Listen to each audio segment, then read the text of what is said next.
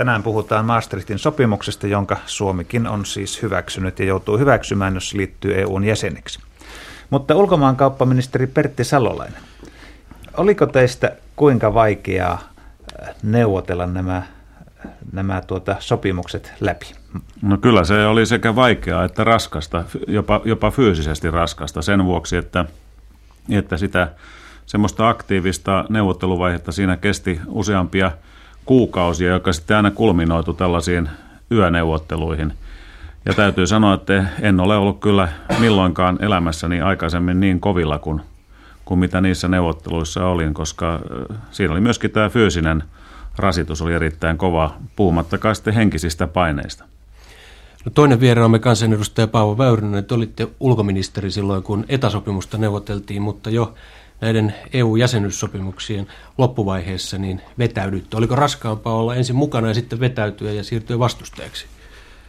No minähän hyväksyin EU-jäsenyyden hakemisen ja e, periaatteessa myös jäsenyyden kahdella ehdolla, että Ruotsi liittyy ja että me saamme tyydyttävät jäsenyyden ehdot. Ja sen takia nyt vastustan jäsenyyttä, että nämä jäsenyysehdot eivät ole tyydyttävät. Ja lisäksi on niin, että jos Suomi sanoo ei, niin on todennäköistä, että Ruotsikin sanoo ei, jolloin nämä alkuperäiset lähtökohdat eh, eivät täyty. Eh, tässä, jos joku on tehnyt käännöksen, niin hallitus, koska hallituksen edustajat vielä vähän ennen neuvottelujen päättymistä korostivat, että sopimuksen sisältö on tärkeämpi kuin aikataulu ja että etäsopimus on parempi kuin huono jäsenyyssopimus. Sitten kuitenkin tehtiin tämä huono jäsenyyssopimus kovalla kiireellä. Miten tämä kokonaisuus, tämä unioni, joka muodostui, Pertti Salolainen, niin oliko se vaikeaa, että Suomi joutui sellaisenaan sen nielemään? Muilla maillahan on tiettyjä poikkeuksia siihen.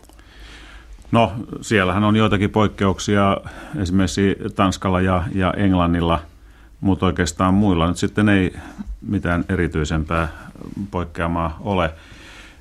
Silloin kun, kun Suomi määritteli linjansa, niin silloinhan muun muassa silloinen tasavallan presidentti piti muutamia merkittäviä ulkopoliittisia puheita ja, ja linjanmäärittelyjä.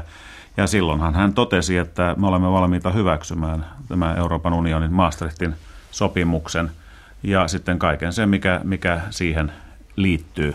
Ja tämä on meidän linjaus ollut koko ajan. Paavo Totta kai Maastrichtin sopimus merkitsee hyvin pitkää askelta eh, unionin tiivistymisen suuntaan ja tässä mielessä tietysti se on hyvin monelle jäsenyyden vastustajalle erittäin vastenmielinen asiakirja. Se ei ole, Euroopan unioni ei ole tämän Maastrichtin sopimuksen perusteella enää ollenkaan samanlainen yhteisö kuin mitä se oli ennen sitä. No nyt me puhumme Maastrichtin sopimuksen sisällöstä ja siitä, minkälaiseen EU-hun Suomi mahdollisesti on menossa. Unioni asettaa tavoitteekseen – edistää tasapainoista ja kestävää taloudellista ja sosiaalista edistystä luomalla alueen, jolla ei ole sisäisiä rajoja. Lujittamalla taloudellista ja sosiaalista yhteenkuuluvuutta sekä perustamalla talous- ja rahaliiton, johon tämän sopimuksen määräysten mukaisesti lopulta sisältyy yhtenäisvaluutta. Korostaa ominaislaatuaan kansainvälisellä tasolla – erityisesti toteuttamalla yhteisen ulko- ja turvallisuuspolitiikan. Ja lopulta sisällyttämällä siihen sellaisen yhteisen puolustuspolitiikan määrittelemisen, joka voisi aikanaan johtaa yhteiseen puolustukseen. Lujittaa jäsenvaltioidensa kansalaisten oikeuksien ja etujen suojaa ottamalla käyttöön unionin kansalaisuuden. Tämä oli nyt virallista ulkoministeriön käännöstekstiä. Ja siinä oli nyt lyhyesti ne keskeiset Maastrichtin sopimuksen kohdat ja unionin tavoitteet, ja ne on Suomi siis hyväksynyt.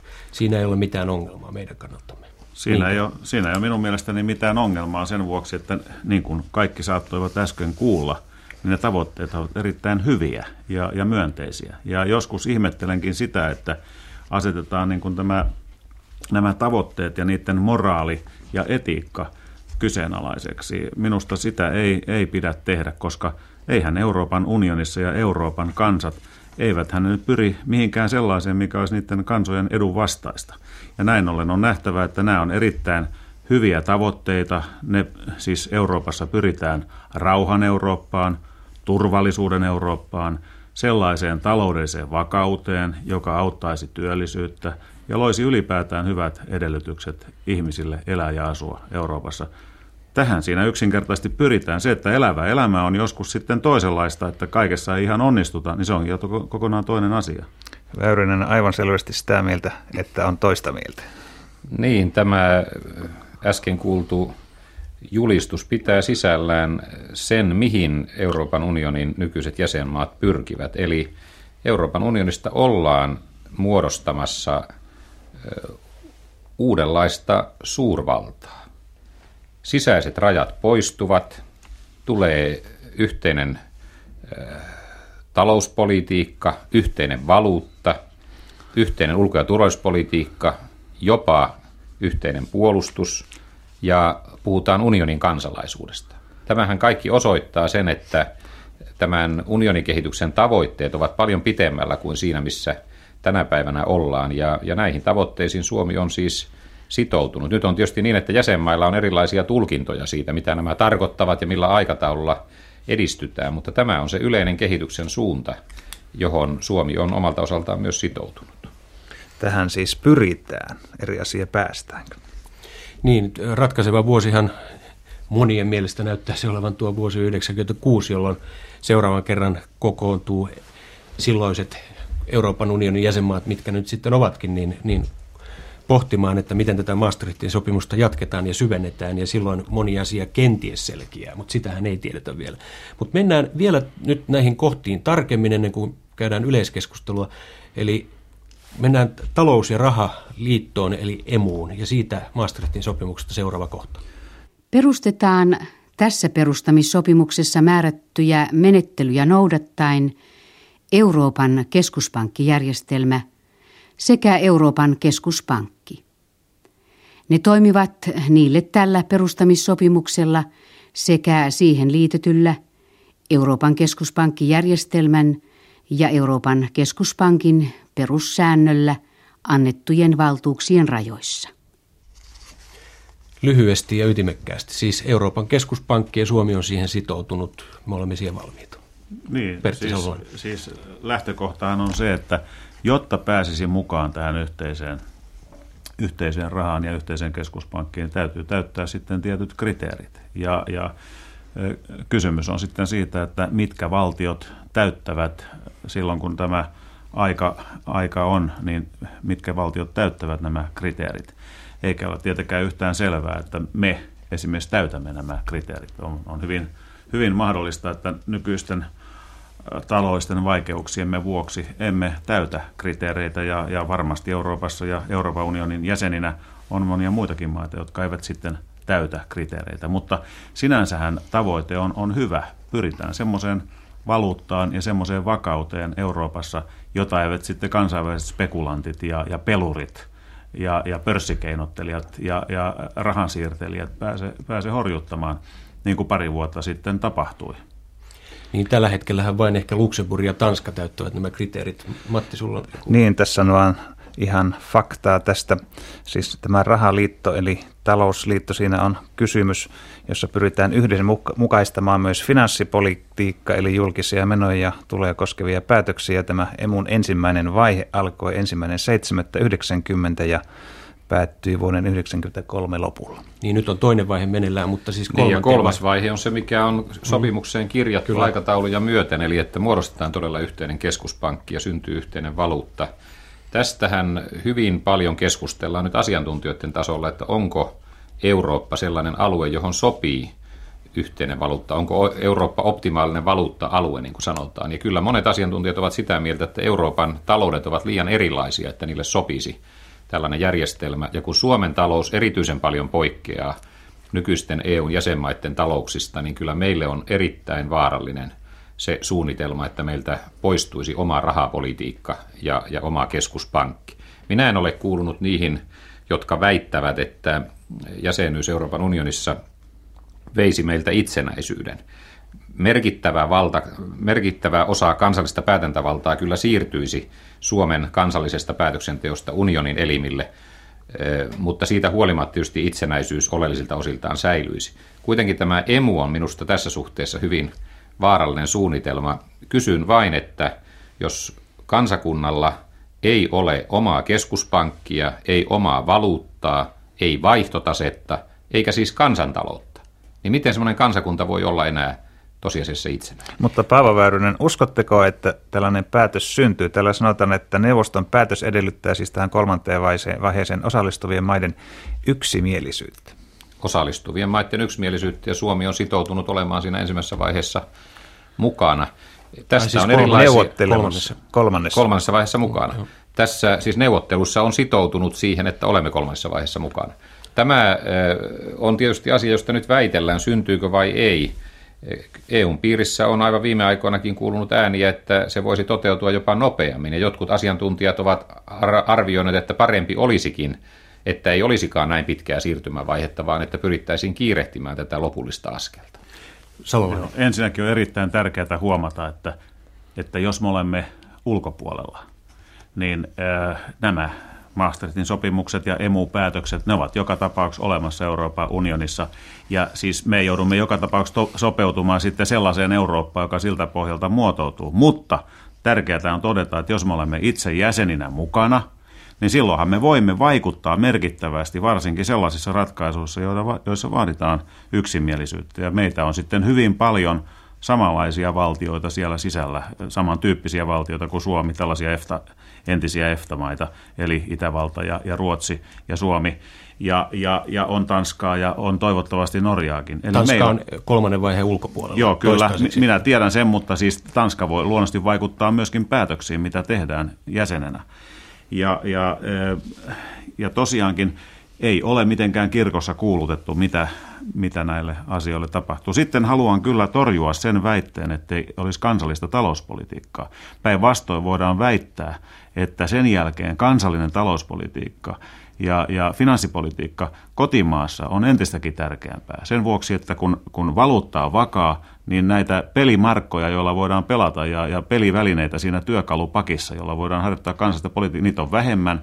Ja silloin tämä kansallinen budjettipolitiikka, palkkapolitiikka ja kaikkinainen kotimaassa tapahtuva edunjakopolitiikka, se muodostuu entistäkin tärkeämmäksi, koska ei voida luottaa siihen, että devalvaatiolla sitten jälleen korjataan talouspolitiikan virheet.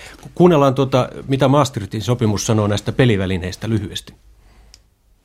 Euroopan keskuspankilla on yksin oikeus antaa lupa setelien liikkeeseen laskemiseen yhteisössä. Euroopan keskuspankki ja kansalliset keskuspankit voivat laskea liikkeeseen seteleitä. Ainoastaan Euroopan keskuspankin ja kansallisten keskuspankkien liikkeeseen laskemat setelit ovat laillisia maksuvälineitä yhteisössä. Jäsenvaltiot voivat laskea liikkeeseen metallirahoja saatuaan Euroopan keskuspankin hyväksymisen liikkeeseen laskemisen määrälle. Eli nämä pelivälineet on, että Euroopan keskuspankki antaa ja painaa setelit ja jäsenvaltiot saa kolikkoja painaa, jos siihen saa luvan. Näin sanoo artikla 105 A-pykälä. Niin, tämä on tietysti selvää tekstiä. Totta kai meillä olisi jotain talouspolitiikkaa emussakin, mutta jos ei meillä ole omaa vaihtotasetta, niin ei meillä ole myöskään omaa kansantaloutta. Eli kyllä silloin maan itsenäisyyden kannalta on tapahtunut hyvin ratkaiseva askel. Tämä emu on sikäli mielenkiintoinen asia, että Suomeahan on uitettu tähän Euroopan unionin jäsenyyteen niin kuin tukkia rännissä. Ja, ja nyt esimerkiksi tästä emusta monet, jotka kannattavat jäsenyyttä, sanovat, että eihän jäsenyys merkitse sitoutumista emuun. Siitä me päätämme erikseen. Mutta jokainen, joka tietää, mitä reaalielämässä tapahtuu, niin tietää sen, että jos me menemme Euroopan unioniin, niin sitten mennään myöskin emuun. Eli tämä niin kuin, tukin uittaminen tässä jatkuu. Eli kyllä äänestäjän pitää ottaa huomioon ratkaisua tehdessään myöskin nämä tulevaisuuden näköalat. Ja kun Maastrichtin sopimuksessa on sovittu emusta ja Suomi on siihen sitoutunut, niin minusta on äänestäjien pettämistä väittää, ettei tähän ole sitouduttu ja etteikö tämä tule todennäköisesti toteutumaan. Minun asenteeni Salman. tähän on vähän erilainen, nimittäin se on se, että en minä koe, että jos emu tulee, että meitä viedään mestauslavalle.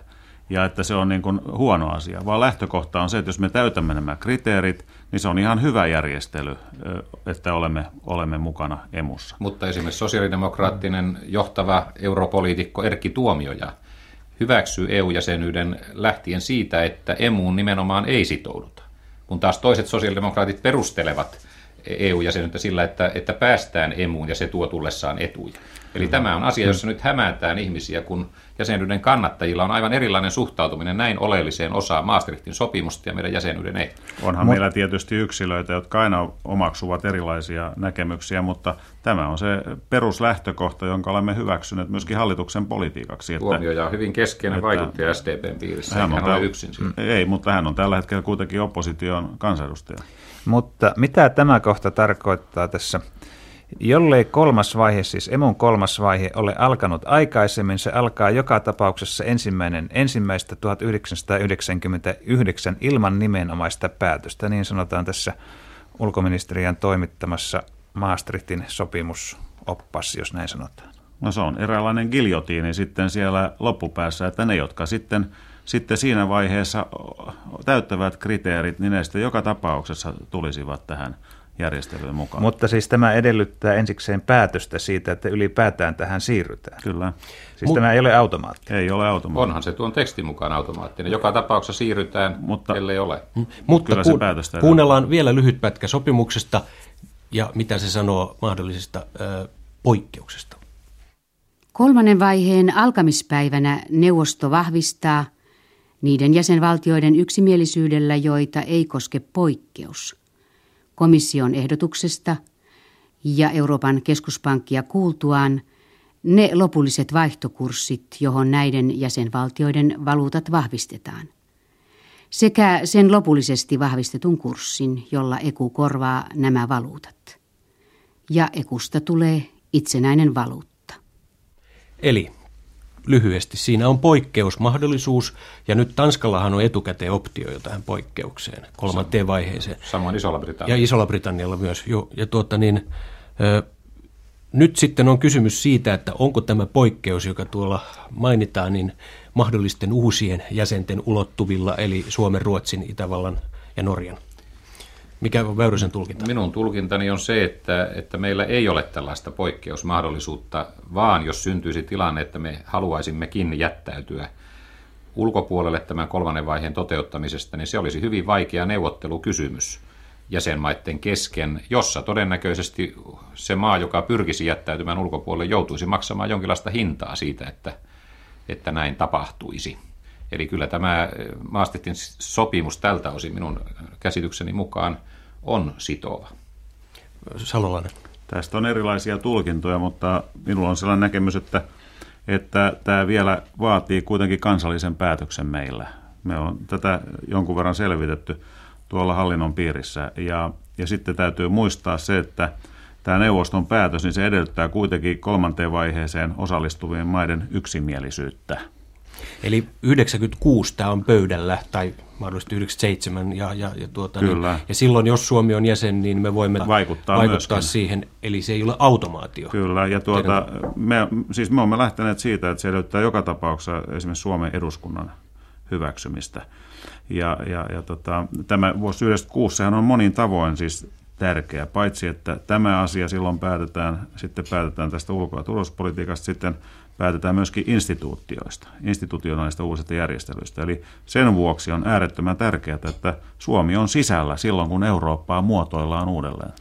Tuota, ulkomaankauppaministeri Pertti Salolainen, tässä Juha Kulmasen kanssa kävimme Tanskassa vähän kuulostelemassa tanskalaisten mielipiteitä ja, ja siellä ei oltu suinkaan aina varmoja siitä, että mis, mihinkä asti yksimielisyys siellä 96 eh, ulottuu. Niin mikä teidän näppituntumanne on, missä asioissa yksimielisyys voitaisiin saavuttaa? Raha-asioissa, puolustuskysy- turvallisuuspoliittisissa kysymyksissä vai missä oikein? Eli mikä sen 96 eh, kokouksen lopputulos mahdollisesti voisi olla? Ollakseni, ollakseni aivan rehellinen ja, ja, ja vähän kuvatakseni sitä keskustelua, jonka kävin nyt tässä pääsihteeri Nils Ersbellin kanssa juuri kaksi päivää sitten, kun oli hänen lähtiäissä lounaansa ja pääsin hänen kanssaan pitkään siinä syvällisesti keskustelemaan tästä Euroopan tulevaisuudesta, sanotaan ihan suoraan näin hienosti, niin, niin tuota, hän, hän, joka on näitä pääarkkitehtejä ollut, niin kyllä hän näki, näki ja perusteli sen myöskin varsin hyvin, että ei tule olemaan helppoa 96. Ja minunkin on vaikea nähdä, että oikeastaan mistään asiasta kovin helposti päästäisiin yksi, yksimielisyyteen. Sen paremmin puolustuksesta, tästä rahaunionista kuin institutionaalistakaan järjestelystä. Siinä on niin paljon ristiriitaisia intressejä eri valtioilla. On pienten ja suurten intressit institutionaalisella puolella. Sitten tämä ulko- ja turvallisuuspolitiikka. Siinä meillä on uusi uusia maita nyt sisällä, joilla on erilaisia ulko- ja turvallisuuspoliittisia perinteitä, niin kuin Itävalta, Suomi, Ruotsi. Et ei tämä tule ihan helppoa olemaan kyllä. Mennään niihin vähän Jos myöhemmin, mutta Väyrynen kommentoi. kommentoida. Ensinnäkin, kun Pertti Salonen sanoi, että itse päätämme tästä emuun liittymisestä Suomen parlamentissa, niin nyt täytyy muistaa, että Euroopan unionin järjestelmä on sellainen, että nämä unionisopimukset ja myös unionissa säädetyt lait ja direktiivit menevät kansallisten lakien jopa kansallisten perustuslakien yläpuolelle. Ja kun Maastrichtin-sopimuksessa on tällainen sitoumus, niin minun käsitykseni on se, että ellei me saa sovituksi muiden jäsenmaiden kanssa itsellemme poikkeusta, niin me emme voi sitä tehdä omalla kansallisella päätöksellä. Onko se jälkeenpäin mutta, nyt enää mahdollista tämä poikkeuksen sopiminen? Voi se olla, mutta se maksaa sitten tietysti jotakin. Niin kuin se olisi jäsenyysneuvotteluissakin totta kai maksanut jotakin. Jos Suomi olisi tässä saanut myönnytyksen, niin sitten olisi ehkä jossakin vastaavasti hävitty. Eh, mutta eh, sitten tämä kysymys, miten me voimme vaikuttaa tulevaisuudessa, niin jos käy niin, että Suomi, Ruotsi ja meidän jälkeemme sitten Norjakin liittyvät Euroopan unioniin, niin silloinhan käytännössä etäjärjestelmä loppuu. Siellä on vain Islanti, jolle sitten ehkä tulee joku kahdenvälinen järjestely. Silloin meillä ei ole enää mitään vaihtoehtoa. Meidän on pakko olla unionin jäsenenä. Ja silloin herää kysymys, että mikä meidän neuvotteluasema on pitää kiinni kansallista edustamme, kun suuret maat painavat päälle ja me emme voi erota unionista. Nyt meillä sen sijaan on valinnan mahdollisuus, koska Suomen ei todennäköisesti johtaa siihen, että muutkin Pohjoismaat jää ulkopuolelle, jolloin etäjärjestelmä säilyisi ja sen puitteissa me voisimme hyvin elää ja toimia. Eli kyllä tähän unioniin liittyminen on pään panemista sellaiseen giljotiiniin, että kukaan ei tiedä, mitä siitä no, seuraa. Tästä, on... tästä ei ole varmuutta, siis vaikka Suomi äänestäisi ei, niin se on tietysti spekulointi, että mitä muut tekevät. Tähän minä ehkä lainaan Paavo Väyrysen kirjasta tällaisen pätkän. Tämä kirja on vuodelta 1989 Suomen ulkopolitiikka ja tässä Väyrynen kirjoittaa näin. Päämäärien, toimijoiden ja keinojen muutoksia voidaan varsin hyvin analysoida, sillä tällöin on kysymys Suomen sisäisistä tekijöistä. Sen sijaan ympäristön muutosten, lähinnä Euroopan tulevan kehityksen ennakoimiseen on vaikea löytää pitävää lähtökohtaa, vaan kysymys on enemmän arvaamisesta. Mm. Se vaan, että olisin halunnut kommentoida tätä Väyrysen äskeistä lausuntoa sillä, Joo. että eihän ETA, ETA missään tapauksessa tule olemaan enää entisensä. Et sieltähän lähtee joka tapauksessa siis, siis Itävalta pois. Ja, ja nyt jos me lähdemme siitä, että niin kuin uskon, että Suomi ja Ruotsikin äänestävät kyllä, niin e, se on ihan totta. Ei ETA ole koskaan entisensä. Niin, ei entisensä, vaan etasta tulisi parempi siinä vaihtoehdossa, jonka totesi. Nimittäin, jos Itävalta poistuu etäjärjestelmän piiristä, niin sen jälkeen hän talousaluejärjestelmän niin sanottu EFTA-pilari koostuu Pohjoismaista. Ja silloin se on yhtenäisempi ja toimivampi, ja tämä Euroopan talousaluejärjestelmä toimisi hyvin. Mitä tulee Ruotsin kansanäänestykseen, niin Ruotsissa puntit ovat aika lailla tasan – ja jos Suomessa tulee ei-äänten enemmistö, niin on hyvin todennäköistä, että Ruotsi äänestää ei ja Norja äänestää varmasti ei. Ja silloin etäjärjestelmä kyllä säilyy. Saanko tähän Mut... vaan, että ihan mielenkiintoisen näkökohdan, että nyt on, tämä on ollut se totuus, jota meilläkin on, johon meilläkin on uskottu, että jos Suomi äänestää ei, niin Ruotsikin äänestää ei. Nyt on toinenkin teoria kyllä tästä olemassa. Se on se, että jos Suomi äänestäisi ei, niin tämä hullumylly, joka täällä alkaisi taloudessa muutaman viikon aikana, ja korkojen räjähtäminen ylös ja, ja tuota ulkomaisen uskottavuuden menettäminen, se johtaisi siihen, että ruotsalaiset pelästyisivät niin, että, että varmasti äänestäisivät muutaman kyllä. Päivän, muutaman päivän ajan olisi häiriöitä rahamarkkinoilla, mutta sitten tilanne rauhoittuisi niin mitäs, ja ruotsalaiset äänestäisivät meidän perässämme ei. Mä, sanon, minä, minä vain sanon, että se olisi se huonoin vaihtoehto, mitä voin kuvitella, että Suomi äänestäisi ei ja Ruotsi olisi tämä sisällä. keskustelu lähti liikkeelle siitä, että kun sanotaan, että Suomi voi EU-ssa vaikuttaa, niin miten me voimme vaikuttaa edes isoissa asioissa, kun meillä ei ole mitään vaihtoehtoa muuta kuin olla siellä mukana. Ei sieltä voi erota. No nyt, nyt tota, niin, tilanne on kuitenkin Kyllä se, että... voi erota. Kyllä voi erota, mutta Voi erota. Voi erota, mihin mutta- eroat, jos ei ole Euroopan talousaluetta, mihin siirtyä takaisin. Mutta nyt se spekulointi siitä, että miten Suomi vaikuttaa Ruotsiin ja päinvastoin, niin on tietysti kohtuullisen epävarmaa. Ja tämä marssijärjestys, mikä on valittu, että Suomi on ensin, niin, niin mehän hyppäämme siinä mielessä tuntemattomaan, että äänestämme kyllä, emme tiedä seuraako Ruotsi perässä, äänestämme ei, emme tiedä siinäkään tapauksessa.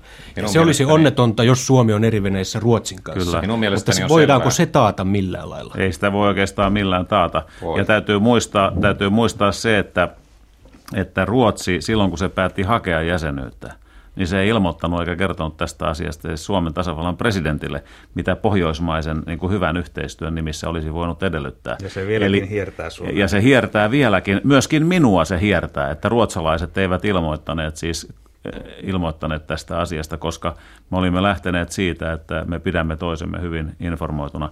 Kyllä se on ikävä asia, että, että itsekkyys toimii näissä kansainvälisissä asioissa ja ollaan kerrankin sitten niin itsenäisiä, että tehdään jotain kysymättä Tukholmastakin. Me olemme tähän asti tämän Suomen itsenäisyyden aikana, milloin on kysytty Moskovasta, milloin Berliinistä ja milloin Tukholmasta. Ei kysytä nyt mistään, tehdään niin kuin itsenäinen päätös. Mutta kyllä kai Salolainenkin myöntää sen, että se, että olemme eri veneissä Ruotsin kanssa, niin on, kummalla puolella tahansa, niin on huono ratkaisu. Totta kai, totta kai myönnän sen. Väyrynen. Niin, ensinnäkin minusta on aivan selvää, sehän on myöskin Salolaisen ja kumppaneiden suunnitelma, että jos Suomessa tulee kyllä, niin sen jälkeen ruotsalaiset todennäköisesti äänestävät kyllä. Näinhän se on suunniteltu. Toivomme ainakin. Mutta se voi toimia myös toisinpäin, että jos me äänestämme ei, niin Ruotsikin äänestää ei.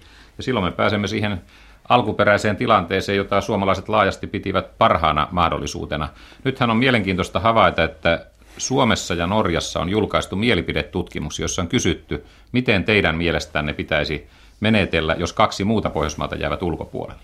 Ruotsissa ei ole tällaisia tutkimuksia julkaistu, joka minusta osoittaa sen, että niiden tulos on ei-äänten kannalta positiivinen. Onko sen takia niitä ei tehty ole julkaistu. Nyt on tekeillä minun tietääkseni ja ehkä ennen kansanäänestystä vielä valmistuu. Mutta jos siellä ei ole tutkimus. tehty, niin onko niitä voitu julkaistakaan? No, kun Suomessa ja Ruotsissa on tehty tietyllä kysymyksen asettelulla tutkimuksia, niin Ruotsissakin todennäköisesti on tehty, mutta kun sielläkin lehdistö ajaa tätä jäsenyyttä, niin he eivät halua julkaista tutkimuksia, jotka puhuisivat toiseen suuntaan. No nyt Eli tässä- me voimme nyt kerrankin näyttää ruotsalaisille ja osoittaa suuntaa koko Pohjolalle. No kummatkin haluavat näyttää, Salolainen haluaa näyttää kyllä suuntaa ja Väyrynen ei suuntaa. Ei jatketa tästä tämän enempää. Ohjelma jatkuu nyt Maastrichtin sopimuksella ja siirrytään unionin kansalaisuuskäsityksen eh, syvempään tarkasteluun. Tarkasti ottaen toinen osa, kahdeksas artikla. Otetaan käyttöön unionin kansalaisuus. Jokainen jonkin jäsenvaltion kansalainen on unionin kansalainen. Jokaisella unionin kansalaisella on oikeus vapaasti liikkua ja oleskella jäsenvaltioiden alueella. Jollei tässä perustamissopimuksessa määrätyistä tai sen täytäntöönpanosta annetuissa säännöksissä, säädetyistä rajoituksista ja ehdoista muuta johdu. Jokaisella unionin kansalaisella on kunnallinen äänioikeus ja vaalikelpoisuus jäsenvaltiossa, jossa hän asuu, mutta jonka kansalainen hän ei ole. Samoin edellytyksin kuin tuon jäsenvaltion omilla kansalaisilla. Eli Suomi hyväksyy unionin kansalaisuuden. Siirrymmekö aikoihin, jotka muistuttavat vanhaa Rooman imperiumia, eli oli tämä Rooman imperiumin kansalaisuus ja sitten jonkun sen osa-alueen kansalaisuus. Eli tässä meillä olisi Euroopan unionin kansalaisuus ja sitten Suomen kansalaisuus yhtä aikaa. Mutta tämähän merkitsee myöskin sitä, että jos kuvitellaan, että oltaisiin EUn jäseniä ja suomalainen olisi tuolla jossakin ulkomailla vaikeuksissa, se voi, hän voisi minkä tahansa EU-maan lähetystön tai konsulaatin puoleen kääntyä ja saada siltä apua, niin kuin omastakin konsulaatista Se pitää, lähetystöstä. se pitää paikkaansa. Mitä muuten tähän asiaan tulee, niin emmehän me tietenkään menetä Suomen kansalaisuutta, eivätkä ranskalaiset menetä Ranskan kansalaisuutta. Mutta kun puhutaan tästä unionin kansalaisuudesta, niin sillä halutaan korostaa näitä uusia oikeuksia, joita, joita tulee. Ja, ja minun mielestäni ne ovat myönteisiä asioita. Siis se, että voidaan opiskella ja liikkua vapaasti Euroopassa, niin se on äärettömän myönteistä. Jotkut si- sitten sanovat, että jaha, tämä merkitsee sitä, että kaiken maailman rikollisuus ja muu, muu tulee sitten Suomeen. Nyt täytyy huomata se, että liikkumisvapauden kannalta niin mitään merkittävää uutta ei tapahdu, koska jo etäsopimus toteutti esimerkiksi työvoimavapaan liikkumisen. Ja, ja mitä tulee sitten näihin rikollisuuden ja, ja huumeiden ja muiden torjuntakeinoihin, nehän vain paranevat ollessamme Euroopan unionin jäseniä, koska sillä sektorilla pyritään todella tiukkaan ja lujaan toimintaan. Tästä olen kyllä eri mieltä. Ensinnäkin mitä tulee etäsopimukseen, niin siihen nähden kyllä tulee ilmeisesti oleellinen muutos. Tätä eduskunnan valiokunnissa vielä selvitetään. Nythän on mahdollisuus mennä kolmeksi plus kolmeksi kuukaudeksi toiseen etämaahan hakemaan työtä ja siltä ajalta saa myöskin työttömyysturvan. Mutta on ilmeistä, että tuo unionin kansalaisuuspykälä johtaa siihen, että kuka tahansa unionin jäsen voi asettua asumaan Suomeen ja hän on oikeutettu myöskin sosiaaliturvaan täällä aivan samalla tavalla kuin Suomen kansalainenkin. Ei voi tehdä eroa kyllä. toisen unionin maan kansalaisen suhteen. Ja silloin kysymyksessä ei tarvitse olla edes henkilö, joka hakee työtä, vaan hän vaan nauttii Suomessa sosiaaliturvaa. Ja kun sosiaaliturvassa on eroja, niin tämmöisiä tapauksia voi toki tulla, ainakin niinä aikoina, kun täällä on paremmat ilmat. Mitä tulee sitten huumetorjuntaan, niin siinä kyllä tilanne ratkaisevasti heikkenee, sillä eh, unionin jäsenmaiden välillähän on paitsi tavaroiden vapaa liikkuvuus, myöskin unionin kansalaisten vapaa liikkuvuus yli rajojen.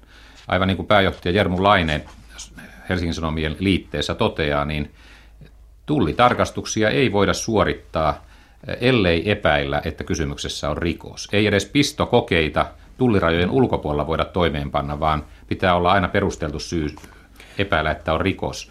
Ja, ja tämä kyllä merkitsee sitä, että meidän mahdollisuudet esimerkiksi huume valvontaan ratkaisevalla tavalla heikkenevät jäsenyyden Mutta tässähän on olennaista nyt se, että tämä Maastrichtin sopimuksen rinnalla Euroopan unionin piirissä on tämmöinen Schengenin sopimus, joka tavallaan on tehty jo aiemmin ja siinähän käsitellään näitä rajo, rajavalvonnan poistamista. Tanska ei ole mukana tässä eikä Irlanti eikä Britannia.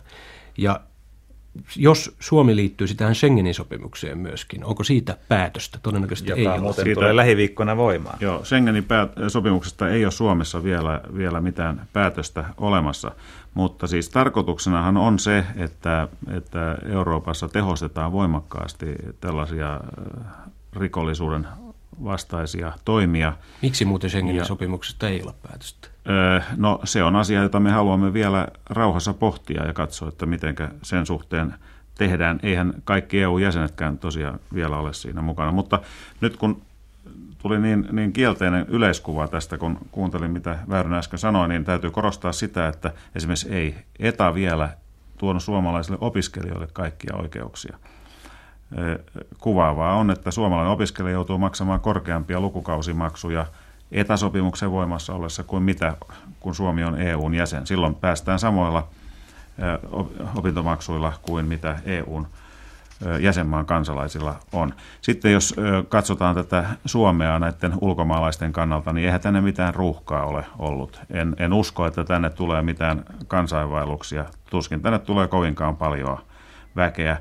Ehkä voisi sanoa näin, että saisi tulla vähän enemmänkin, koska Eh, nyt täytyy huomata, että eihän meidän rajat aukea kolmansiin maihin päin. Ei esimerkiksi, ei esimerkiksi Venäjältä tai muualta EUn ulkopuolelta tänne vapaasti pääse tulemaan. Tämä koskee vain EU-maiden kansalaisia.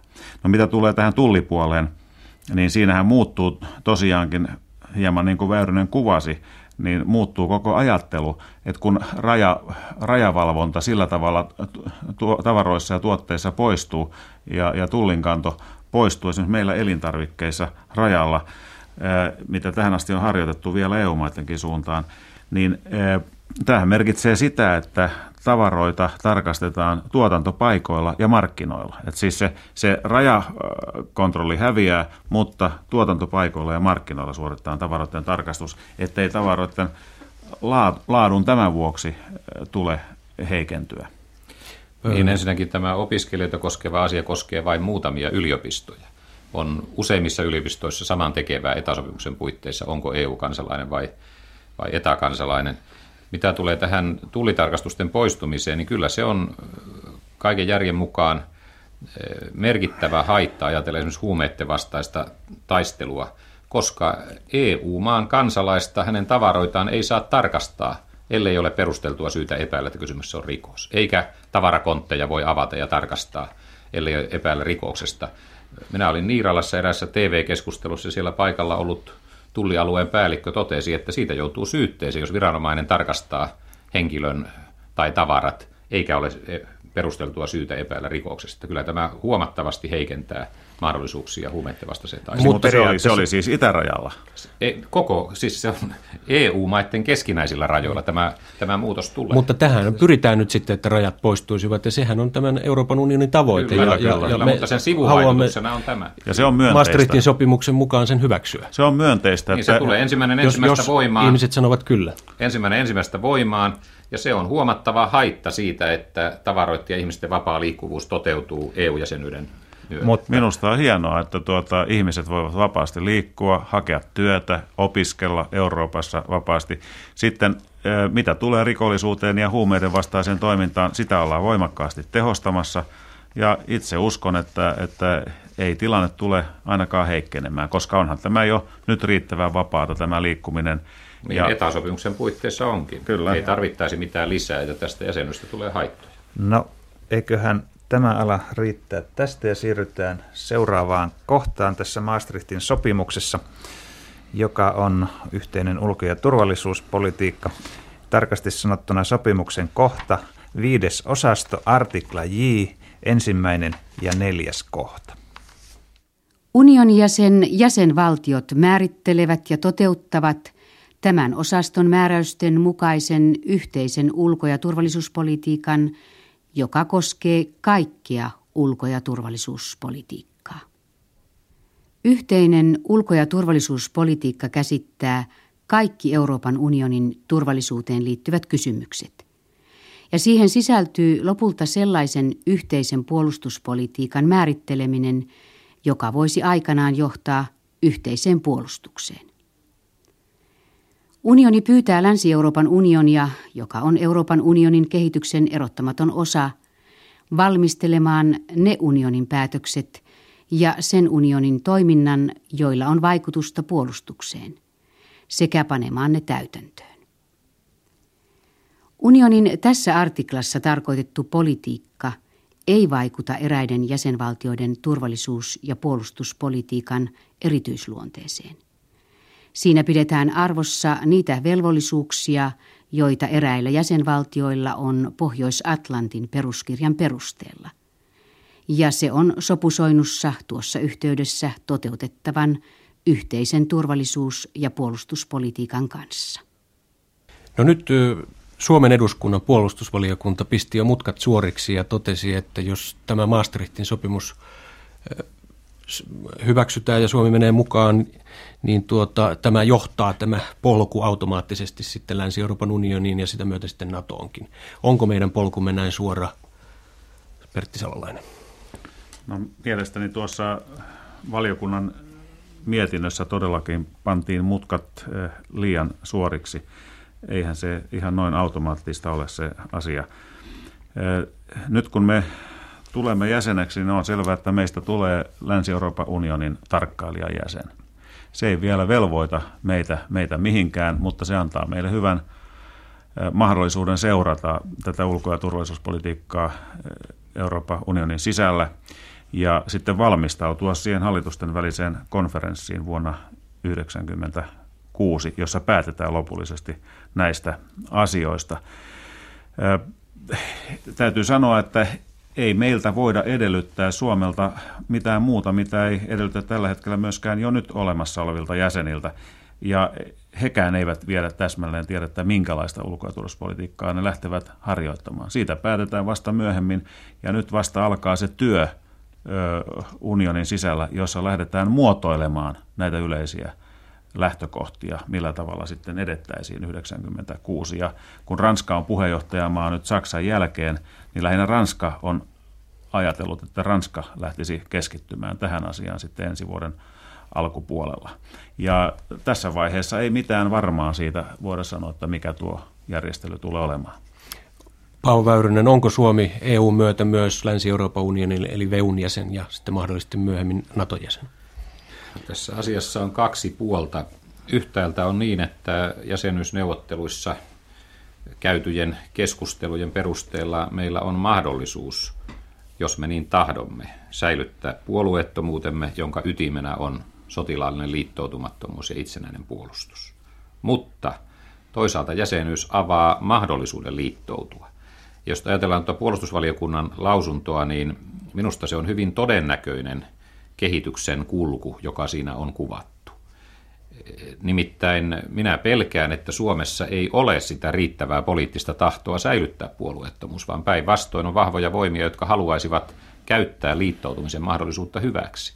Ja kun nyt on korkealta taholta kielletty keskustelemasta turvallisuuspolitiikasta tässä vaiheessa, niin minä voin sitä muuten tulkita kuin, että on tarkoitus siihen edetä kohti liittoutumista, mutta siitä ei haluta puhua nyt, vaan halutaan antaa äänestäjille se kuva, että Suomen turvallisuuspoliittinen asema säilyisi ennallaan. Tässäkin on tämä samainen tukkiränniteoria, että meitä on koko tässä EU-prosessissa – kuljetettu eteenpäin niin, että aina kussakin ratkaisuvaiheessa on väitetty, että kysymys ei ole enemmästä kuin siitä, mistä puhutaan, ja kuitenkin sitten käytännössä sitoudutaan pitemmälle. Ehkä Eli tuo... tämä minusta niin puhuu sen puolesta, että puolustusvaliokunnan esittämä arvio on ehkä hyvinkin lähellä sitä, mitä todellisuudessa tulee tapahtumaan. Ehkä tuo kielto oli vähän väärä sana, se oli toivomus tuolta jostakin, mutta kyllä tässä keskustellaan, niin annetaan nyt sitten seuraavaksi suun vuoro Salolaiselle. Niin, mä olisin juuri halunnutkin tietää, että kuka on kieltänyt tästä asiasta puhumisen ja sitten kenellä ylipäätään olisi mitään valtaa siihen. Minun mielestäni Suomessa ei ole ketään sellaista henkilöä, eikä, eikä ryhmittymääkään, joka voisi kieltää tämän ulkopoliittisen keskustelun. Ja itse en myöskään alistuisi sellaiseen, sellaiseen määräykseen missään tapauksessa. Eli kyllä minusta tästä ulko- ja turvallisuuspolitiikasta täytyy voida keskustella, mutta totta kai tähän vaikuttaa sitten myöskin yleiseurooppalaisen tilanteen kehittyminen. Ja, ja jos ajatellaan, että nyt keskisen Itä-Euroopan maat pyrkivät myöskin jäseniksi, ja juuri olimme juuri tässä Luxemburgin kokouksessa ministeri Haaviston kanssa keskustelemassa tästä, että millä tavalla keskisen Euroopan maat tulevat lähemmäksi Euroopan unionia. Kaikki tällaiset seikat vaikuttavat sekä kehitys Venäjällä. Eli ei kannata lähteä ennakoimaan liian pitkälti vielä. Paavo Väyrynen, Tanska ja Irlanti ovat Länsi-Euroopan unionin ulkopuolella nykyisistä EU-jäsenmaista, mutta Su- Suomi Maastrichtin sopimuksen hyväksyessään ennakolta niin ei siis voisi teidän tulkintanne mukaan jäädä Länsi-Euroopan unionin ulkopuolelle? Se voisi minun käsitykseni mukaan, jos Suomessa ja myös Ruotsissa olisi vahva tahto säilyttää sotilaallinen liittoutumattomuus ja itsenäinen puolustus. Mutta ikävä kyllä minä olen havainnut, että Suomessa on vahvoja voimia, jotka haluavat askel askeleelta viedä Suomen täydelliseen integraatioon läntisen Euroopan puitteissa. Ja sen on yksi osa on näköisiä voimia näköjään. puolustusyhteistyö. Presidentti Ahtisaari on julkisuudessa toivonut, että näistä turvallisuuskysymyksistä ei tässä vaiheessa keskusteltaisi. Ja kyllä se tietysti aika vahva kannanotto tällainen on, kun se tulee valtion päämiehen tasolta. Mutta ei ole kysymys vain hänestä, vaan myöskin monista muista tahoista, jotka tosiasiassa ajavat tätä EU-hanketta myös siitä syystä, että Suomesta tulisi Naton jäsen. Kysymys on meidän poliittisesta tahdostamme ja kun epäilen, että tällaista tahtoa säilyttää puolueettomuus ei olisi, niin sen takia pidän tätä puolustusvaliokunnan arviota hyvinkin Aika todenmukaisena. alkaa loppua Mutta tässä. ennen niin. sitä, onko meillä tahtoa säilyttää puolueettomuus vai? Eihän Pertti Salonen esimerkiksi halua puhua lainkaan enää puolueettomuudesta. Niin, me, tai, tai liittoutumattomuus. Me, mehän menemme Euroopan unionin sisään sellaisella asetelmalla, että olemme sotilaallisesti liittoutumattomia ja meillä on itse, itsenäinen uskottava puolustus. Tämä puolueettomuuskäsitehän oli vielä mukana kyllä silloin siinä vaiheessa, kun me eh, tätä anomusta jätimme. Ja, ja se on tavallaan virallista tekstiä edelleenkin. Niin. Mutta mitä tulee tulevaisuuteen, niin me pidämme kaikki mahdollisuudet avoimina. Eli me emme sulje mitään mahdollisuutta ulkopuolelle. Kiitoksia